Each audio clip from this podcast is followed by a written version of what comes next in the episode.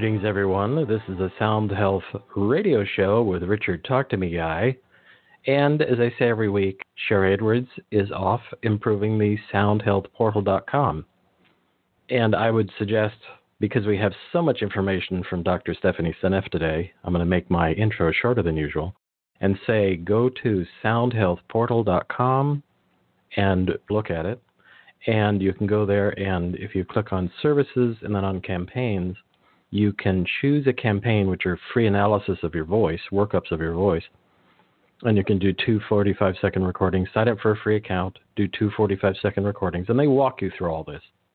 And then submit it for the campaign that you want to see the results of your vocal print. And within two to 12 hours, you get an email with all this information, which is amazing.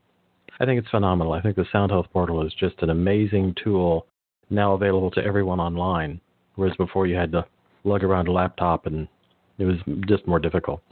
Now you can do it there. And I will jump right to saying that right after the show, when I end the show, you'll be able to find a replay of it at soundhealthoptions.com. Click on the radio tab, then click on Sound Health Radio, and the link back to this page at Blog Talk with the show notes and everything there will be available. And or you can go to any of your favorite podcast aggregators currently, I think my number one podcast aggregator uh, favorite is uh, Pocket Cast because they just made it free and it works on all platforms, and you can also use it on your computer. Way to subscribe and listen to casts, and you can also easily share them. Pocket Cast, you go to iTunes, you go to Google Play, Google Podcasts, Stitcher, any of them, and go there and either search for Sharry Edwards or one word, Talk to Me Guy and find our almost just we're just about to peak over 700 hours of shows there and you'll be able to share easily with a number of those and this is one of those shows that's going to be filled with so much really important information and with that Dr. Stephanie Seneff is a senior research scientist at MIT's Computer Science and Artificial Intelligence Laboratory in Cambridge, Massachusetts. She has a BS degree from MIT in biology and a PhD from MIT in electrical engineering and computer science. Her recent interests have focused on the role of toxic chemicals and micronutrient deficiencies in health and disease, with a special emphasis on the pervasive herbicide glyphosate and the mineral sulfur. She has authored over 30 peer reviewed journal papers over the past few years on these topics Recently, she's been concentrating mainly on the relationship between nutrition and health. Since 2011, she's published over two dozen papers in various medical and health related journals on topics such as modern day diseases, that is, Alzheimer's, autism, cardiovascular disease, ADD, or ADHD. Analysis and search of databases of drug side effects using NLP techniques and the impact of nutritional deficiencies and environmental toxins on human health. Stephanie joins us to talk about why the sun is not our enemy. Welcome, Stephanie. Well, thank you for having me. I'm delighted to be here. All right, everybody, take a deep breath. This is going to be an adventure. This is a I, I'm a fan of the sun, and I know that you as well are a fan of the sun. And when in your uh, in your research, did you have you run across the when and why did the sun become our enemy? Yeah, that's really interesting, isn't it? I suspect it has a lot to do with marketing sunscreens. You know, that's a big business, and it's it's really interesting. I've I've lived a long time, and I know back in my youth we had sunscreen you could buy, but it was never more than SPF 8 or something like that. Now we've got like 64, you know, incredibly good coverage of extremely intense uh, protection, so called, from the sun, which is blocking UV rays. Um, we've become quite obsessed with it, and it, doctors are recommending, uh, you know, p- parents put it on their children as soon as they're six months old. Uh, start using sunscreen, and it's just gone crazy. And, and the evidence doesn't support it because uh, melanoma cancer, which is the worst, which is really only serious kind of skin cancer, has been going up exponentially in children. It's been going up dramatically, exactly in step with the rise in the use of sunscreen over the past 20 years. So it's pretty clear it's not working. You know, and it may even be causing the very skin cancer that it's trying to protect you from. Well, I've always wondered about So we have the sunshine and we smear this goo on our skin, which is not necessarily healthy and organic and has things in it that you'll talk about. But so we mm-hmm. smear this stuff on our skin and then the sun does what I would call either photo drives it in or heats up the pores of the skin and causes it to dilate and assimilate that goo. Right. That's that exactly. seems you said very, that very tricky. well. Yes, I mean, in fact, you know, the zinc oxide and the and the um, titanium dioxide that is used in these high SPF sunscreens are both very toxic. They can cause uh, damage all by themselves, and then they use aluminum to make it to emulsify it so that it's sort of a transparent uh, paste that's easily spread without being white. You know, you, you put the aluminum in there, and the aluminum is is very toxic, and the aluminum absorbs through the skin and then messes up the body's natural ability to protect itself from the sun. So that's why I think it's working against your protection. Your body has a very capable ability to protect itself from from sun. You know, the sun has been there ever since life began and the sun is a source of energy, and, and all biology has learned how to utilize the sun's energy for good purpose. And we're basically interfering with that, and we're causing a great deal of, of trouble because of it. And as you know, we have an epidemic in vitamin D deficiency today. An astonishing number of people are deficient in vitamin D, and, and many, many people are taking uh, vitamin D supplements because of it. Actually, just uh, 20 years ago, the percentage of people who were taking vitamin D as a supplement was only 1%. And today it's something like 20%. I mean, a huge number of people all, every day take a vitamin D sup- supplement, which is crazy because you just go out in the sun without the sunscreen, you'll get plenty of vitamin D. And it'll be a much healthier form of it than the supplement. I was just visiting with some friends. Actually, it was on Friday night because a friend of mine was traveling through California, and we got together to have dinner. And she was talking about her new grandbaby and how mm-hmm the grandbaby has we were talking about vitamin D because she's always interested in who I'm talking to and the show that's coming up and I explained that I was talking to you about vitamin D in the sun and she said, "Oh, the baby's been getting a dropper full of vitamin D every day since he was born." and I'm thinking, ah! But I couldn't have that conversation because it would have been too difficult to to get it. But could you talk about that why there is such a vast difference between sunlight created vitamin D versus just taking a pill every day? It's hugely different. And the big difference to me is that the sun doesn't just give you vitamin D. In fact, what else it does for you is probably more important than the vitamin D itself.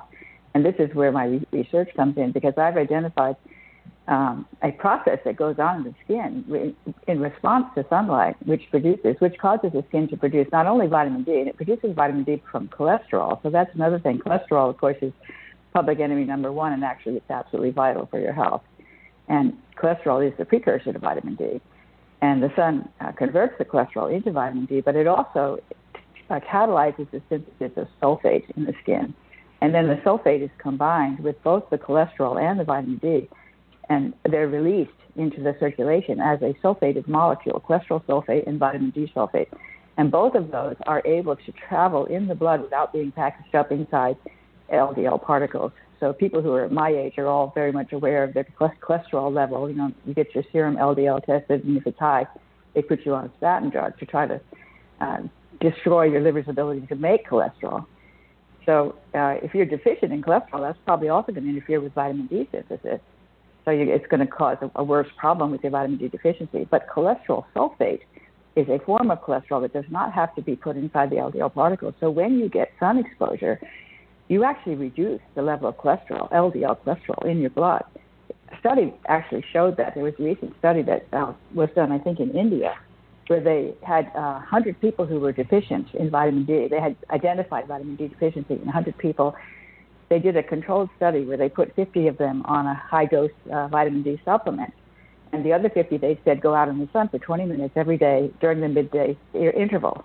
20 minutes every, every day. That was their prescription and they found that you know both of them, both groups raised their vitamin D levels, but the ones who did the sun formula lowered statistically significantly lowered their serum cholesterol, and the ones who did the vitamin D supplement significantly raised their vitamin D cholesterol.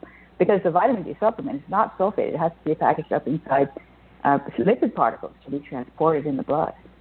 So, so the, the, the vitamin D that's produced in the skin is able to move in the blood. It's able to be delivered to the tissues without having to be having to increase the serum cholesterol. And could you pencil out that part about the statins just a little bit more, since I have so many friends and allies who are, you know, have what I call like bright light, shiny table syndrome, and they go in and, and we're of a similar we're of a similar age.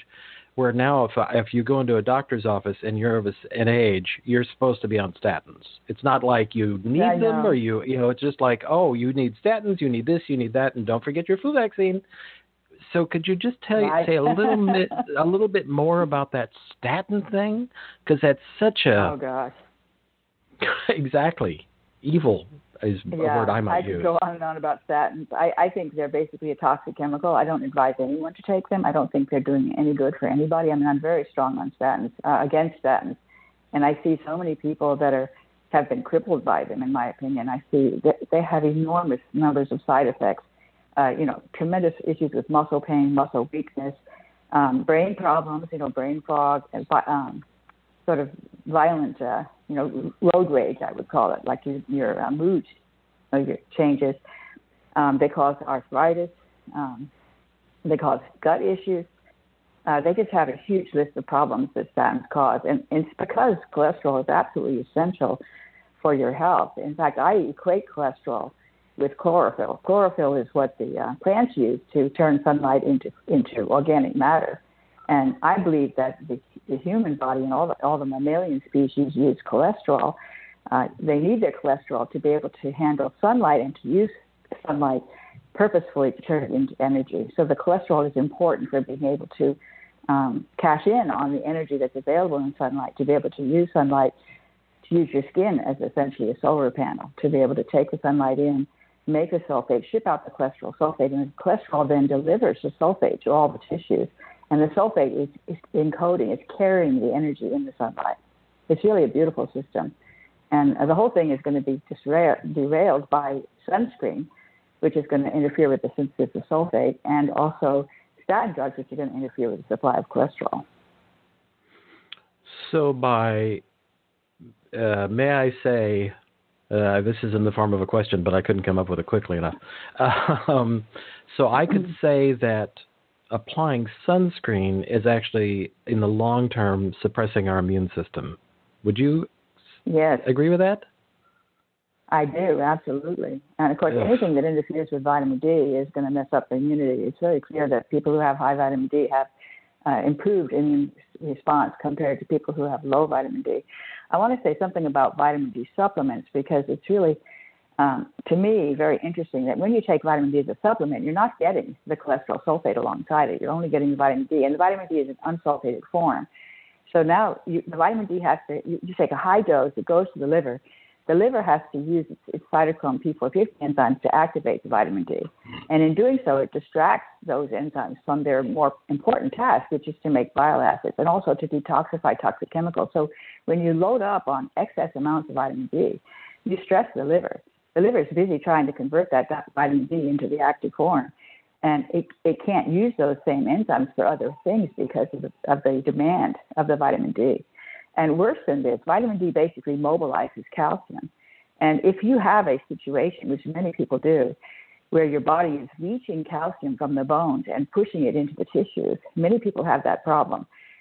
Vitamin D will make you do that better. So when you take excessive amounts of vitamin D, it's going to take the calcium out of your bones and put it into your tissues, increasing plaque cal- calcification and decreasing bone strength. And in fact, they've shown that in studies that people who took, they did uh, three different dose, uh, doses of vitamin D to three different groups, and they found that the ones that took the highest level of vitamin D actually had a worse, uh, their bone density was, was worsened by the vitamin D, the exact opposite of what vitamin D is supposed to do. So although people who have naturally have high vitamin D, they're getting it from the sunlight. They typically have really good bones. Their, their bones are strong. But if you take a vitamin D supplement, it doesn't give you that same benefit. It's funny how I can think of many people I know that spend a lot of time outdoors, either, you know, everything, everybody from gardeners to people who, you know, avidly bicycle. I used to be one of those people that was a touring cyclist. And everybody thinks that your bone strength, is, which is benefiting from that that exercise of doing something physical, but that sunlight thing seems underrated in terms of the benefits. Mm-hmm. If you just go out and lay on the sun, you might be just as strong as you did if you went out and bicycled every day in terms of your bone density. That's really that may be true. I mean, I definitely think it's essential to get sunlight to have healthy bones uh, and teeth as well, because bones and teeth both benefit from sunlight exposure. And, and, and, partly that's because it, it, it, it, it prevents you from having to steal the calcium from your bones to put it into your tissues. And that gets back mm. to the sulfate problem. It's complicated science, but sulfate deficiency, I believe, leads to calcium leaching from the bones. Ew, because you have good. to use phosphate instead of sulfate, and phosphate's in the bones. The calcium phosphate is pulled out of the bones in order to um, compensate for the lack of sulfate. Yikes! I, I, have a question in chat, which I I was further down. I was going to ask something along this lines. They're asking about can we get some benefit from vitamin D production using 660 nanometer or 850 nanometer as those red light therapy? Can we get some benefit from that? Yeah, in terms of vitamin I don't D have production? a good answer for that. I, I I do think that I think if I lived in Canada and winter was a really big problem for getting enough sun, that I would probably um, try to get uh, do do uh, sun tanning. You know, these sort of sun. What do you call it? tanning booth. Um, tanning bed. Tanning booth. booth. Yeah. Tanning beds. Yeah, or to try to get a full spectrum sunlight um, lamp of some sort to be able to expose myself to that in the winter. I think I would probably do that if I had no other option. Of course, I have the benefit of being able to go to Hawaii and getting plenty of sun in the winter, so I don't have that problem. But I think it, it's a serious issue if you live way up north. Although you can store a lot of, of vitamin D from the summer, so if you can get a lot of sun during the summer months, you can um, kind of spill over into the winter to some extent. But I think it's a problem if you live way up north to try to get enough sun exposure. Of course, you can eat also um, fatty fish, and so I think a lot of people up north, especially the Eskimos, you know, they would eat um, seal blubber, which was probably loaded with, with uh, vitamin D and also cholesterol sulfate. So I think eating foods that naturally contain vitamin D is a way to offset the lack of sun uh, in the northern places but taking a vitamin D supplement is not. And or what about saying fortified food? Okay. Oh, fortified foods. Oh, that's a whole other show. that's yeah, that's basically show. a supplement, right? That's not natural. So I, I think if you take foods that are naturally high in vitamin D, and that's the fatty fish. Of course, the people up north eat a lot of salmon. There's issues with salmon these days, unfortunately, but uh, like mercury and, and also the uh, toxic farmed farmed salmon are really bad. So Ew, never, never, well. never, never farmed fish. Never farmed fish. Fish should mm-hmm. not be raised in farms. Um, and so, could we also get benefit from eating? Uh, let's see. The ca- a couple of thoughts are uh, grass-fed, grass-finished. I'm getting mm-hmm. very specific about that these days because I see a lot of oh, it's grass-fed, yes. but is it grass-finished? No, it's fed grains. What do you what? So it needs to be grass-fed, grass-finished, and or uh, eggs derived from actual chickens that are actually mm-hmm. pasture raised. They're not caged. They're just like exactly. out wandering around being chickens. Could we get vitamin D from those food sources as well? You could, and that and I recommend that. That's definitely the case. So um, that's another source. And but it's hard to get these natural sources because people don't grow our food these ways anymore. All of those natural sources have issues today, actually, unfortunately. You know, I mean, there just aren't that many available, right? The, the chickens are in are treated terribly, and so are the cows and the CAFOs. Yeah. Fortunately, I live in a part of Northern California where I, I know people that do grass fed, grass finished. There are cows on Marin Coast as we speak, wandering around, just eating grass, being cows. That's how they That's live. awesome. We're cows. That's we really grass. should be doing so many more, you know. It frustrates me because we have all this grass. There's a lot of parts of the country where there's vast grasslands that are not uh, the soil. You know, the, the situation is not adequate to grow crops, and the grass we can't eat it. But if you put the cows out on the grass, you make a wonderful product that's very nutritious, and you turn the grass into edible food. You know, so I think that is a really good um, solution to the issue. You know, a lot of people say you have to go vegan because uh, meat's not, you know, meat is so costly in terms of climate change and all these arguments. But I don't think the arguments are valid if you eat grass-fed beef grown on in areas where the farming is not viable. Yes, and I also have the benefit, and and there are others. There, it's hard to find unless you are sort of in an area. I have a, a farm group up here, a cooperative that produces grass-fed butter, um, as a mm, product. Mm, that's nice. Because it's a it's a, they raise cattle for both purposes, both for dairy purposes and for right. meat purposes, and it's all grass fed. Partially because that's the way they've they've been doing this for 75 years. It's not like oh let's do this as a thing. That's just how they've always done it because they own the land. I know the cows aren't really wandering around getting way. a high dose of vitamin D. I mean, and then we get the benefit of all that. It seems like, and they're great to walk around, look at walking around. I mean, I think they're like art on the hills.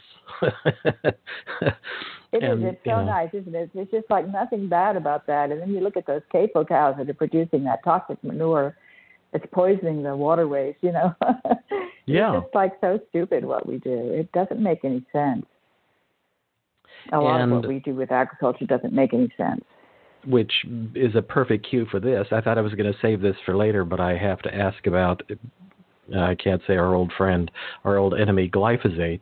How does glyphosate mm. mix into the whole vitamin D, sunlight?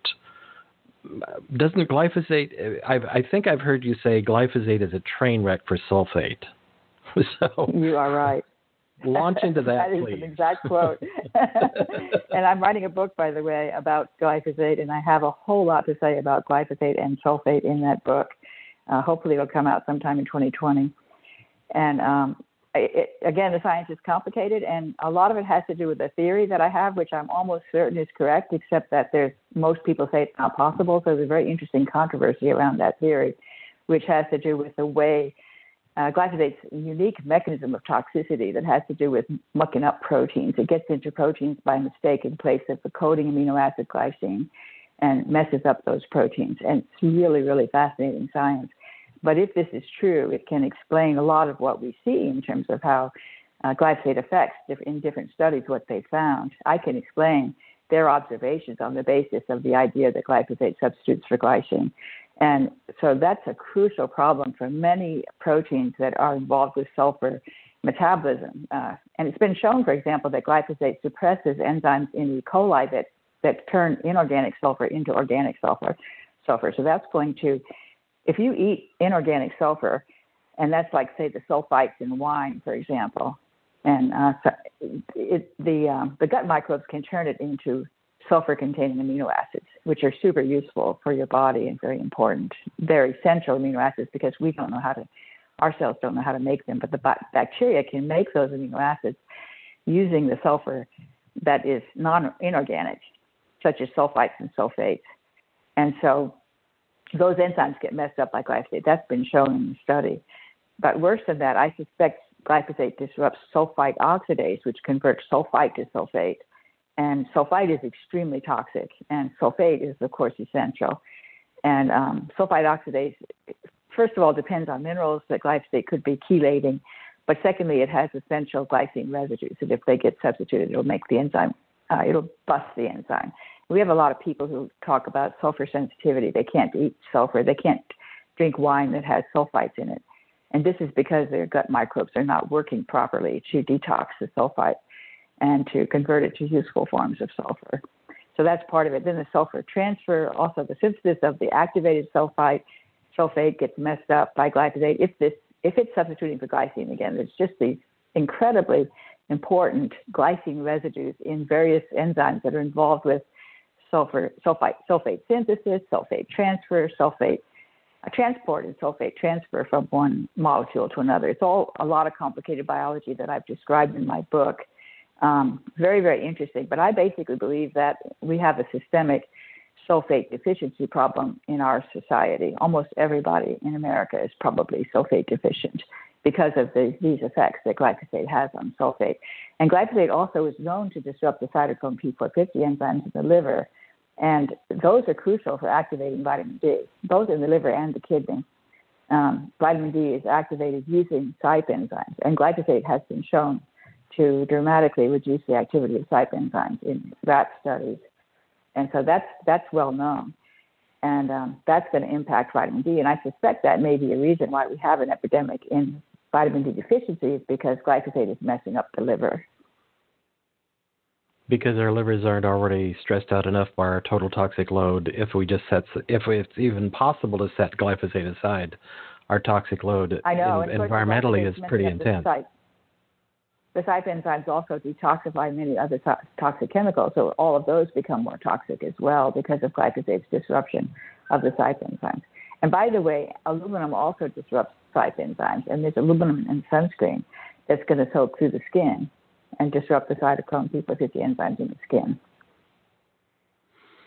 How is that possible? That's a whole other show of like, how is it possible for us to be allowed to be smearing aluminum on our bodies? I just think that's the weirdest concept ever.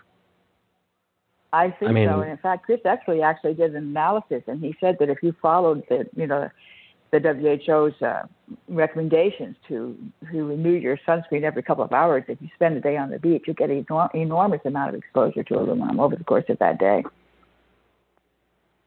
Ick.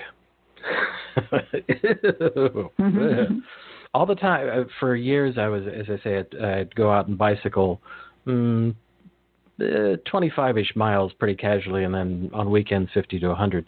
And all that time, I never used a sunscreen. Now this was in the 80s. That's how old I am. Um, but I never used a sunscreen because I always thought they were creepy, and plus mm-hmm. they were just slimy and weird and just felt creepy. And so all I would all I did was I'd start out by during the summer season. I lived in Northern California, so it was really hot in the summers, and I would just develop a suntan Exactly. And that was it. I yes. just got tanned, That's and then I was fine. I could go out approach. and right. I could go out and bicycle a hundred miles in a day, and I wouldn't burn. I'd just get browner. My hair would be yeah, more blonde. and that's the thing. If you if you work your tan slowly in the spring and the sun the sun's not so intense, by the time you get to summer, you're fine, and the the tan is what's protecting you. But if you use the sunscreen, then you're always white, and as soon as you forget the sunscreen, you're in huge trouble. If you're in the summer sun and you forgot the sunscreen, you're going to get burned. But if you've developed a natural tan, you could afford to be out in the summer sun without a problem. I never had an issue. It makes a lot more it, sense to me.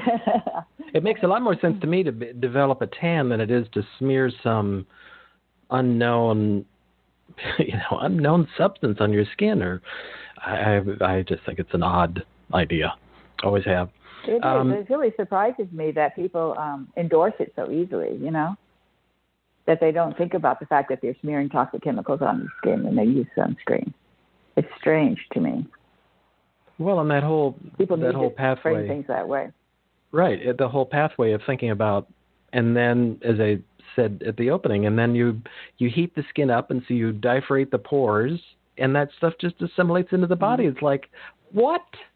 I, I just yes. I see kids at the beach, you know, being smeared from head to toe with sunscreen by their parents, and the parents. I know. I and do the, too. And the bad part is that the parents think they're doing the right thing. They're doing it yeah. because they've been educated by the. Starting at the, I can't think of who that ad was. There was a young woman on a billboard with her swimsuit always being pulled down by a dog. That sort of I think is Uh, the beginning yeah. marketing I right, can't remember who that was. That Guy- was was it? Yeah, it was Coppertone. Coppertone was the early Yeah. sunscreen. Like, here, smear this on your body, then you won't burn. It's like, what? Why? I know. Um, That's are, amazing. It, it really is. Anytime there's a product that can potentially make a lot of money, if you can persuade people it's going to help them, right? They just have to do enough messaging to get people worried about the sun, and then they've got they can just um, make a lot of money on false advertising. on false advertising. And do we? Yeah. Well, no, that's a whole different. I was going to ask you: do, do we think they know that it's false advertising, or they, you know, the science in their brains, know they somehow? that's a big question, isn't it? I wonder that about statin drugs too. Do these people really believe, you know, the doctors that those statin drugs are good for you? I mean, I just can't imagine. They could. Well, we so could have the whole we could have that whole conversation about statin drugs, about uh, sunscreens, and about you know any of the pesticides that are being sprayed chronically on our crops, that are creating Right. immune um, plants that have a suppressed immune system, and then in turn, doesn't the glyphosate? I hate to. Mhm. Well, I don't hate to. The glyphosate also damages our own microbiomes if we get exposed to it or eat it on a regular basis, don't they? Don't they mess up our own microbiome? Absolutely, that's been Oh, shown. boy. That's been shown. Yeah. It, it it preferentially kills the beneficial microbes like bifidobacteria and lactobacillus, and then it allows pathogens like Clostridia and salmonella to to gain a foothold. So you end up with issues with um, inflammatory gut and uh, leaky gut. It causes all kinds of gut problems. And leaky gut is fierce. I mean, it's a it's a yes. It seems to be a norm now. Not a norm. I don't want to say it that way, but I mean, uh, just the level of, of people talking about leaky gut and gut-based issues. I mean, everybody's talking about inflammation. Yes. As a as a recognized, oh, there's inflammation, and the body is showing us something if it's inflamed. But it goes back to leaky gut. Yes. But I don't see that many people connecting the glyphosate leaky gut pathway or whatever that would be called. It, they should be. It blows my mind. Yeah, they should And- be. And in fact, the inflammation is there to induce sulfate synthesis because of the sulfate deficiency problem. That's at least what I believe. Yeah. It's again, it's all driven by sulfate deficiency. And can we bump up our available sulfur a bit by eating cruciferous vegetables on a regular basis and or one of your other favorite activities is taking an Epsom soak, salt soak. Yes, absolutely. I'm, I'm very fond of both of those. And we eat tons of cruciferous vegetables in my family. We have broccoli and cauliflower and Brussels sprouts and all of those, cabbage. We do those on a regular basis. That's pretty much almost, I'd say, the greens that we eat are the cruciferous vegetables. You know, we love them all, and I think they're very, very healthy. And of course, organic, you know. Yeah. Yeah, I'm fond of all of those. I can think about as you speak of them. I'm thinking I could make this and I could make that. I mean, it's it's a great foundation for all sorts of Yes. things.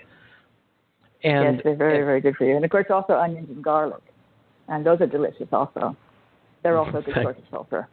that goes without saying. What about things like yams, particularly because I happen to love mm-hmm. yams? But are l- mm-hmm. yams high in vi- aren't they high in vitamin A? I mean, vi- oh no, they're in high in vitamin A. Sorry, not D. Yeah, they're not. I don't know the, of them as a source of sulfur, but they do have uh, important nutrients. And yams are very healthy. Right. I think it's vitamin C, vitamin A, um, probably manganese. I'm not sure.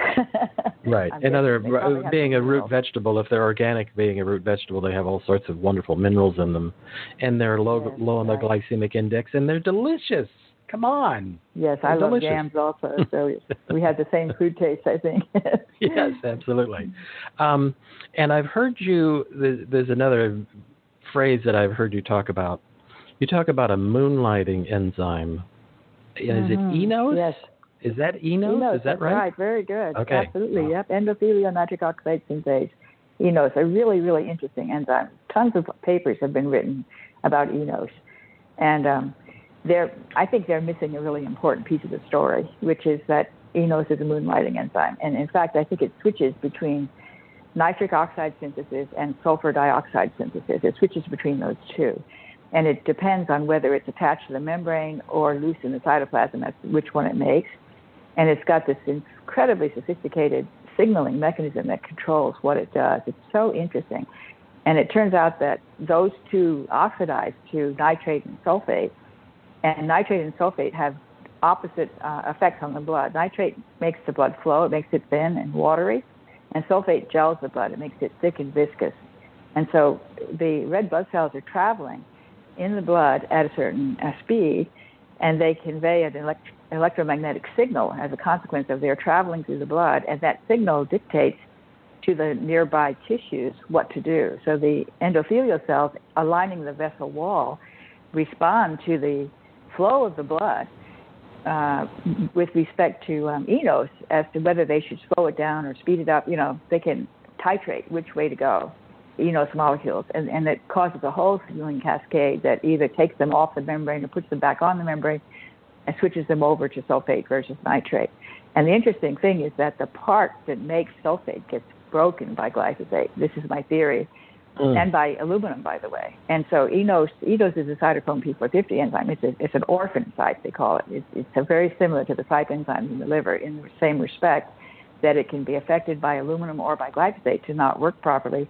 And there are many papers that talk about what they call enos uncoupling, where enos releases superoxide instead of nitric oxide. And when enos is releasing superoxide, it's trying to make sulfate, but it's failing because of uh, disruption of the enzyme by glyphosate and by aluminum.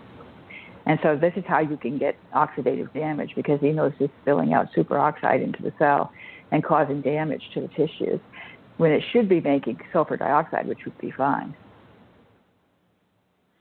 So it's complicated science again, but it's really fascinating and, uh, and con- disturbing because I and think disturbing. glyphosate is yeah. causing it. Oh boy. Is glyphosate used in on in the Hawaiian Islands? Is it allowed? Yes. Yes, Oh, it is. Although they've been making, uh, they've been doing a good job in some regulation recently. I, I was actually there last summer when they uh, passed a law that banned glyphosate usage on all public school grounds. So that was a really big breakthrough. They can't use glyphosate. I mean, you would think it would be a no-brainer not to use glyphosate in public schools, but plenty of places around the country are doing that. You know, putting glyphosate on the schoolyards, and so Hawaii is no is no longer doing that. They banned it in schoolyards. Right. In the Bay, in the Bayer, well, it was Monsanto now. Bayer suit. Uh, I can't remember his first name, but the gentleman that had the Dewayne the- Dewayne Johnson. right wasn't he a Yeah. school something or other? He was. He sprayed glyphosate on schoolyards. That was his job. It, and Wow. it was the only chemical he used. And he got non-Hodgkin's lymphoma in his early 40s. He had Right. young boys at home. It was very sad. Yikes! Very sad I sad. met him. I met him in Hawaii because he was. He actually Oh, came to Hawaii to testify to try to get this law passed, and I think that made a big difference. It was very exciting, and he, he um, and in fact, there's a woman. I don't remember her name, but there's a woman who's a, a student at Berkeley in California. You may know about her.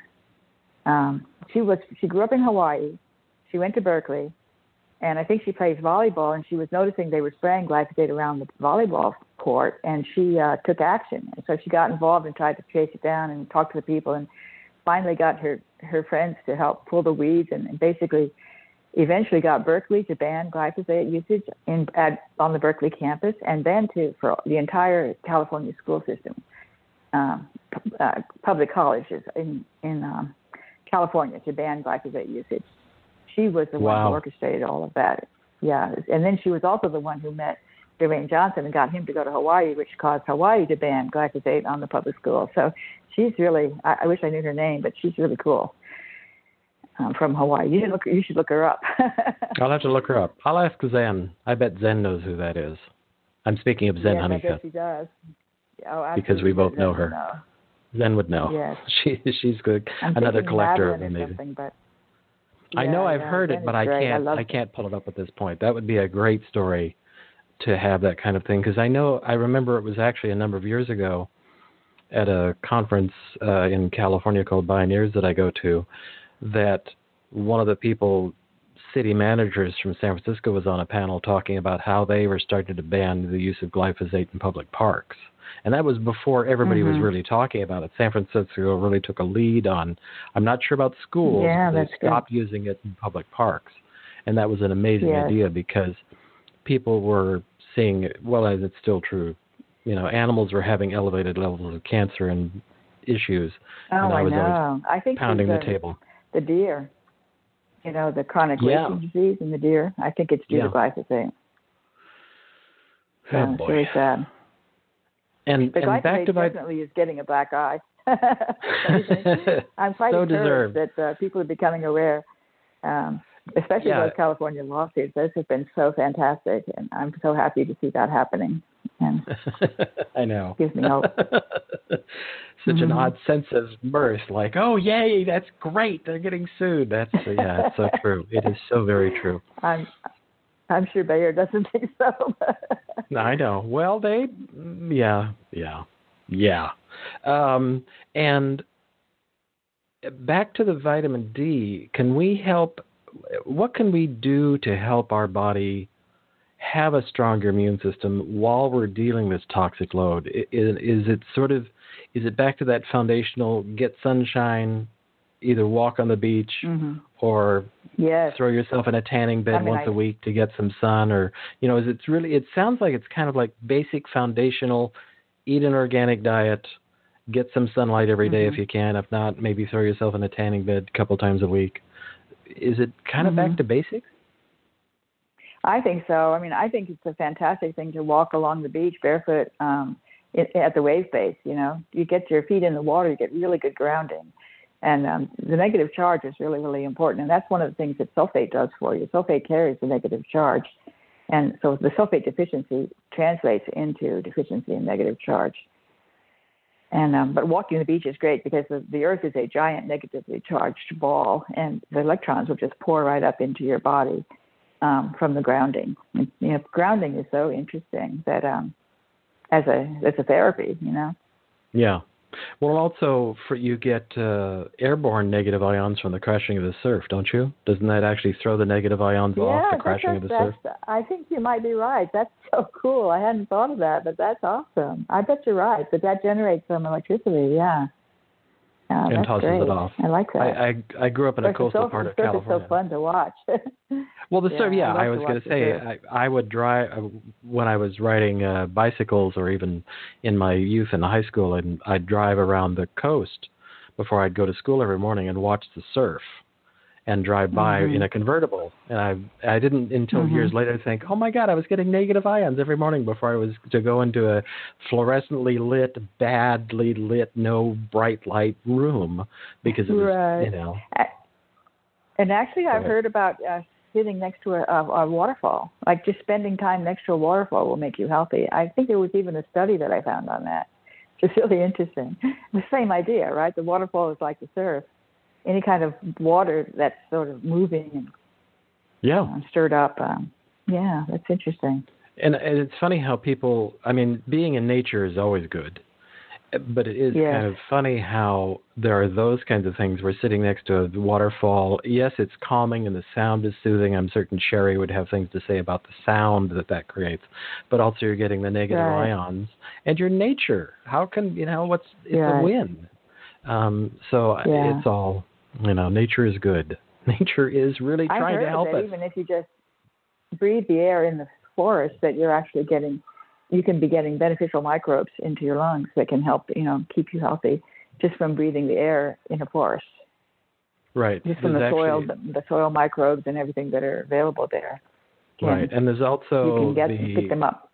You can pick them up, and there's also um, I'm trying to think of her name, Diana's Barefoot Kroger uh, was an MD and then became a botanist. And she did research. Uh, she wrote a book called The Forest. And she did research hmm. uh, on parts of Japan where they have forests that are saved for people just to go out and be in the forest and inhale the hmm. various aromates that are coming off of the trees and actually yeah, and she's done so actual research she's done research looking at the immune benefit. It actually shows an increase in immune strength wow. from regular exposure to these forest odors. That's so cool. coming from you the know, trees. I, I always, yeah, I mean, I always enjoy being in the forest. I've always loved the forest. I love to walk in the forest, and I, uh, I did. You don't think of it as from a health standpoint. You just think of it as it's a beautiful place to be, you know. But uh, that's really great. If that's true, it's really great. She's she's serious. I've seen her lecture, and she's gnarly because she's a medical doctor mm-hmm. who got pissed off at that industry uh, and became a botanist. I don't blame so her she there. has she has this like amazing medical comprehension, and now she applies that to botany and the benefits we get and the, what we're doing to the forests. And she has a whole amazing theory about how the forests are what produce the fulvic acid that then go into the oceans. And that that is now mm-hmm. going backwards because we're destroying too many forests and we're losing our fulvic acid levels, and that's a whole other thing. But no, it's I'll I'll yeah, email you her great information. Stuff. Yeah, she's great. Yeah, the fulvic acid. I've been reading about fulvic acid and humic acid because those seem to be really, really vital um, nutrients to help detox glyphosate. I've been hearing about that from my various friends, particularly the alternative medicine folks. You know, they're finding yeah. uh, that yeah. organic matter from the soil is really useful for detoxing. Uh, various toxic chemicals, including glyphosate. And have you, what other, what other tricks do you have up your sleeve, or what have you, what other mm, either rumors or you know possibilities in terms of? I hadn't heard that side of the fulvic humic acid. I have other thoughts that I, I, benefits and reasons that I take it on a daily basis, but I hadn't even thought about the glyphosate possibility. It actually will help the body yeah. detoxify the glyphosate in our tissues. Well, one thing I'm suspecting, yeah, I, I was when I read about it, they actually had success in using it to treat. They they treated cows that had been exposed to glyphosate, um, in Germany, there's a paper about this, really interesting, and they used fulvic acid, humic acid, and also sauerkraut juice, which is like what you know, sauerkraut juice. So maybe for the probiotics, but even possibly because the microbes in the sauerkraut maybe can break down glyphosate. So one thing I'm looking for is enzymes that can break down glyphosate. Uh, in the in the microbes, and I'm suspecting that may be going on with the fulvic acid because I've been reading about it, and there are these really um, powerful enzymes that are bound to the fulvic acid uh, that are known to be able to uh, metabolize uh, certain compounds that make to make them very very uh, reactive and then so reactive that they can those in turn can break down things like glyphosate. So it's possible i think that there are enzymes bound to the fulvic acid that can break down glyphosate. I would love to know that. This is all sort of very recent research and there's a lot of you know speculation. It's not it hasn't been proven yet but i am guessing um, that it's really crucial if you can get micro- microbes in your gut that are able to break down glyphosate, it can really help to keep you healthy.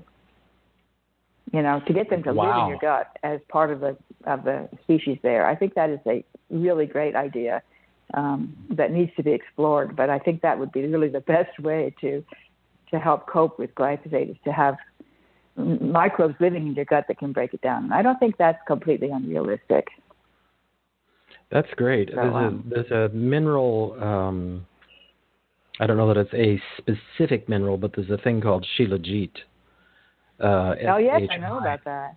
Okay, and I think that I put shilajit in the same family as fulvic and humic acid. That I think that there are Yeah, also mineral so. Benefits to those. It's very similar. Yeah. It has more mystery Yeah. around it, more ooh, Uh-huh. which is okay. I'm not opposed to that. It, it, it could be a mystery as well but it, it's an ancient Yeah. mineral that's also collected and i think any of the ancient minerals are going to be beneficial even the i'm a Yeah. am a fan of the minerals from salt lake uh i can't remember the uh company's name right now but they have liquid minerals that they're collecting from ancient Mm. You know it's like the himalayan salt minerals Right. I, I don't know that it yes. necessarily has to be Himalayan. I just think that the ancient minerals have benefit, be, partially because our foods are so stripped of their minerals because we do such industrial agriculture. Right, All right. absolutely. And in fact, glyphosate messes up the uptake of multiple minerals into the plants, which makes all the foods deficient in minerals. And of course, the minerals are being depleted depleted in the soil as well. Glyphosate is a tremendous mineral binder, so it uh, removes minerals and disrupts the ability of the plant to take them up. That's been shown in studies. Wow. I'm gonna. I'm making a note of that to ask you to email me the information because I'm I'm a big fan of minerals. Well, as as an old school herbalist, I'm I'm a fan. I'm I'm an advocate for whole food anything, meaning that if you take an I herb, agree. try and take try and get at least all of the herb. It's kind of like what's happening in the cannabis industry, where I'm a fan Mhm. of if you're going to use CBD or even a trace amount of THC to, so that you have a whole plant extract, I think that there are things in there that we don't know about yet. And I think that's true Mhm. of all the all the any plant source, any food source. I think there are things in there that we just haven't we haven't discovered yet because they haven't looked at like now look at all the excitement about fulvic and humic acid. It's minerals Yeah. are really minerals make everything work.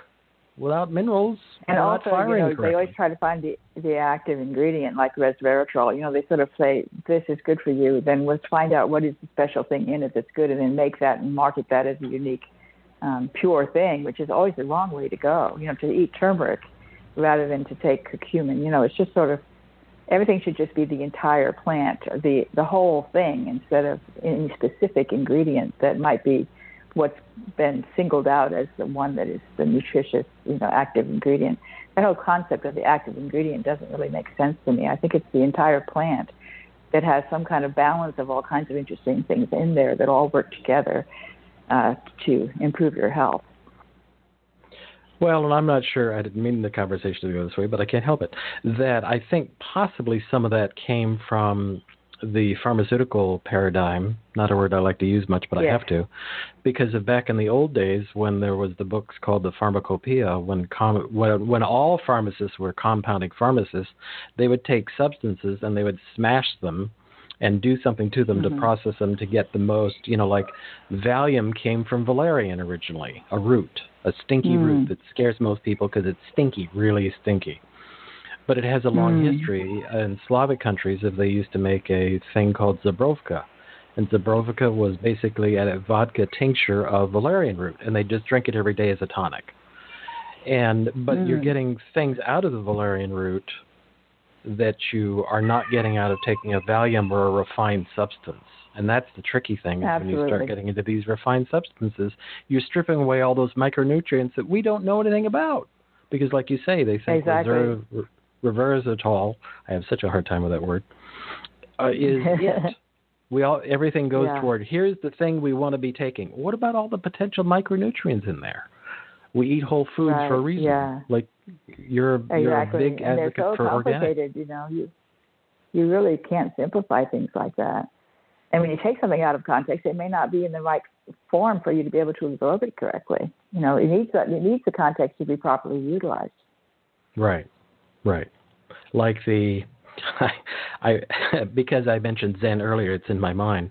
Uh, the Impossible Burger, what I personally will call evil. Oh yeah. I will say that. I will say that myself. It's my opinion that it's evil. The amazing, you know, the idea of pro- trying to produce. I've never met a vegetarian or a vegan who wanted to eat a fake burger that bled. There's that. No yeah, vegan I know or right. vegetarian I know is looking for anything that's going to bleed. So the idea that they went out of their way to create a fake burger, a synthetic burger that bleeds is like, what? That's weird anyway. But then it turns out, yeah. I think Zen really was the one that busted the door open on that, that it was a what I call a glyphosate delivery system. So right. it's just amazing. GMO Roundup Ready soy, you know, you're no surprise there, right? But yeah. also it's engineered. It's it's ridiculous what they do because they extracted this uh, gene for out of the soy that makes this uh, soy-based heme kind of protein, and then they put it into e. Co- I think it's E. coli or maybe yeast. I always forget which one. I think it's yeast. Um, mm-hmm. They insert the gene into the yeast genome and they put a um, a promoter next to it that causes the yeast, yeast to make tons of it. So the yeast is just a, a machine that's making tons of this protein, which they then extract and purify. And who, who knows what all else goes in there? I mean, it's just a nightmare to think of eating something like that with all those GMO modifications and and uh, and then this this strange protein that you never would see at that level in nature. You know, it's completely not natural. It's amazing that anybody would want to eat that stuff. That's a great bumper sticker. I would wear that uh, as a bumper sticker. The uh, completely not natural, impossible hashtag impossible yeah. burger. Completely, like absolutely yeah. out of their way to make something completely not natural. Just a synthetic, like here, eat this hockey puck. You'd be better off. I don't know. Yeah. It's it's just mind blowing. Um, it is. I'm trying to see. I had other questions here. Uh, I have so other talk notes a- about uh, sunscreen. Oh, Okay, go ahead. oh, please. Oh, no, no. Go ahead. Please talk about sunscreen because I think there's. I was just going to say I had a- I I have um, I did a little homework. So I, I there's a uh, a paper um, on mortality in Sweden. as a study from Sweden, in which they found that they looked at people's um, history of of sun, whether they loved to get out in the sun and got a lot of sun, or whether they were very conservative and you know really avoided the sun, and put them into different groups. And they found that the ones who avoided the sun had twofold higher mortality rate than the ones who were most uh, sun loving. So that um, loving the sun promoted longevity. Wow. And it was a large study of Swedish women. So that was pretty cool. and you don't think of the Swedes as exactly tan people. I come from that lineage. yeah. So I think we mostly think of, you know, like Elke Sommer. I don't know why she comes to mind. I don't even know if she's, I think she was Swedish. But, you know, pale skinned people. So that's Yes. amazing that they're and of course, they live up north, so they they don't get a lot of sun there. So it's you really have to be a sun lover. Uh, if you live in Sweden, you need really have to work hard at getting enough sun exposure. I would imagine if you live there. That's amazing. But that was interesting. That's really interesting. And, I, and see, I, and I, talked, I told you all about the cholesterol. Yeah, go ahead. no, no, go ahead. Anytime you want to talk about cholesterol, no, anytime you want to talk about cholesterol, I'm happy to pause, please. No, I already covered that about the cholesterol going up for the Indian um, people who got treated with the um, vitamin D compared to the ones that got treated with sunlight. Cholesterol went down. So if you want to lower your cholesterol, get out in the sun. You know. Wow. I can't wait for your book. Because it's all just so, it's all just, we, it, I, somewhere somebody must be doing i'm hoping somebody's doing research talking about is this all just are we in the state we're in because everything has been basically marketed to us? Like the benefit of Coppertone. And again that's just my opinion. I'm not picking on Coppertone directly. Don't sue me for saying the word Coppertone. I just mean sunscreens in general. Is it a combination of that? Back sort of in the days of uh kellogg uh when he well it wasn't actually he that well, that's a, I interviewed somebody who did a biography on Kellogg, and he did hmm. invent mm. the cornflake, but it was actually his brother who ran the company. So that when we had mm. that revolution, when it was suddenly the carbohydrate, we went from hating fat and protein mm-hmm. to everything should everybody should be eating cereal every day. Like what is that? Refined right. cereal is a nutritive. Really? Refined yeah. carbohydrates? Really? Just that was interesting it, how we went into this obsession against fats for so many years. Yeah, and Atkins was always like that. the bad guy. Atkins was always like the bad guy. Poor Dr. Atkins. you know, he was like suddenly the I world's know. worst person because he was advocating eating protein and fats. And fats have yes. so much high value nutrition to us. It's it never made sense to me that fat was the right. bad guy. I never bought into it. I never. I, in fact, I always boycotted any uh, any food at the store if it advertised being low fat. Even if, even if it was naturally low fat, I wouldn't buy it if it advertised it was low fat. I hated low fat all my life. As a kid, I thought blue milk was suspicious. I just never understood that blue milk is the no fat yeah. milk. And I was like, why are you even drinking that? It's chalk water. How is that beneficial for you? You might as well just have a glass of water. Why does this have to run again, through a cow? Why wouldn't you expect? Why wouldn't you expect the cow to produce the milk the way it's intended, right? Why do you have to muck with changing it? If it, if the way that the milk comes out is the right way for it to be, right? The natural way that it is. An actual whole food. What a shocking idea! Yeah. It should have some fat content. It should have. it should have. I'm old enough. I had milk delivered on the porch as a kid, so there was milk, cream always floating on the top that my parents would pour off carefully and then pour in their coffee. And it was like, that's just how milk is. It has fat on the top. It should. Look at cows. Do they look like they're doing it wrong? They've been doing it a really long time. I it's all I so I that's what I was kind of getting to was that it just seems like there's a lot of marketing here you know, trust us, we know what we're doing. And so much of it seems to be based on m- market hype, whether it's sunscreens mm-hmm. or GMOs or impossible burgers or you know just pick any of the categories that somebody gets a hold of it as a marketing tool like fluoride in toothpaste they get a hold of it as a marketing tool and then they beat you senseless with like here's why we're rationalizing that you should be taking statins or you should be right. you know there's there's money behind the marketing of that food or product or or medicine air quotes medicine that we're supposed to take. Like every time i go to the doctor a different a doctor they're always like you should are you taking statins? No. And i'm not right. going to. No just that's stop true. asking put that in my file. No.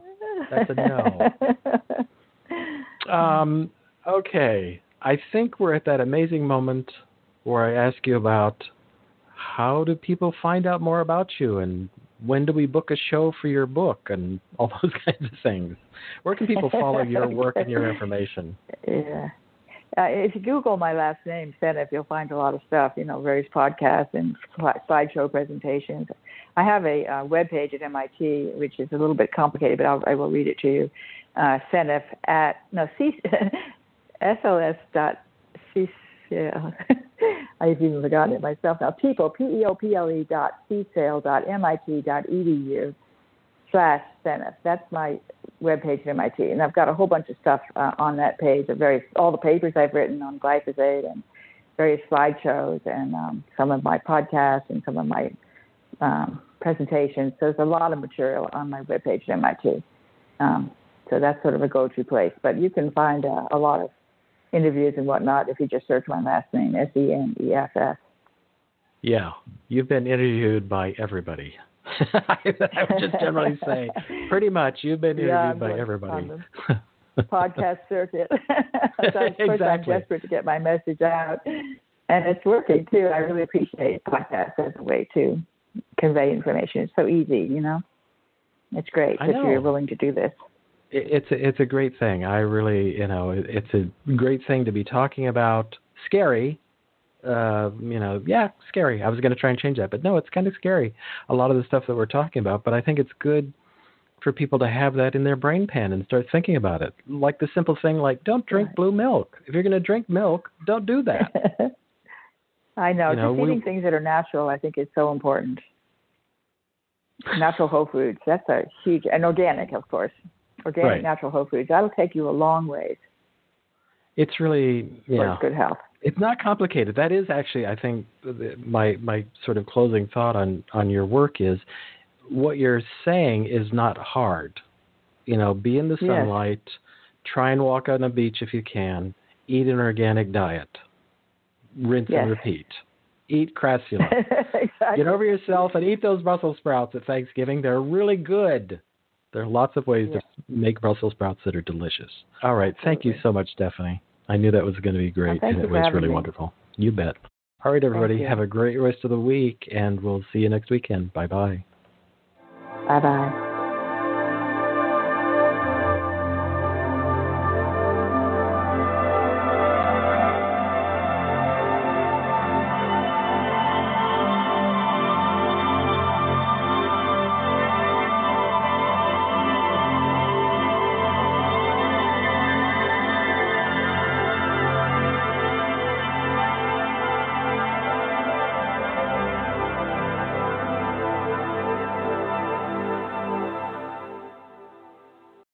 Lucky Land slots, you can get lucky just about anywhere.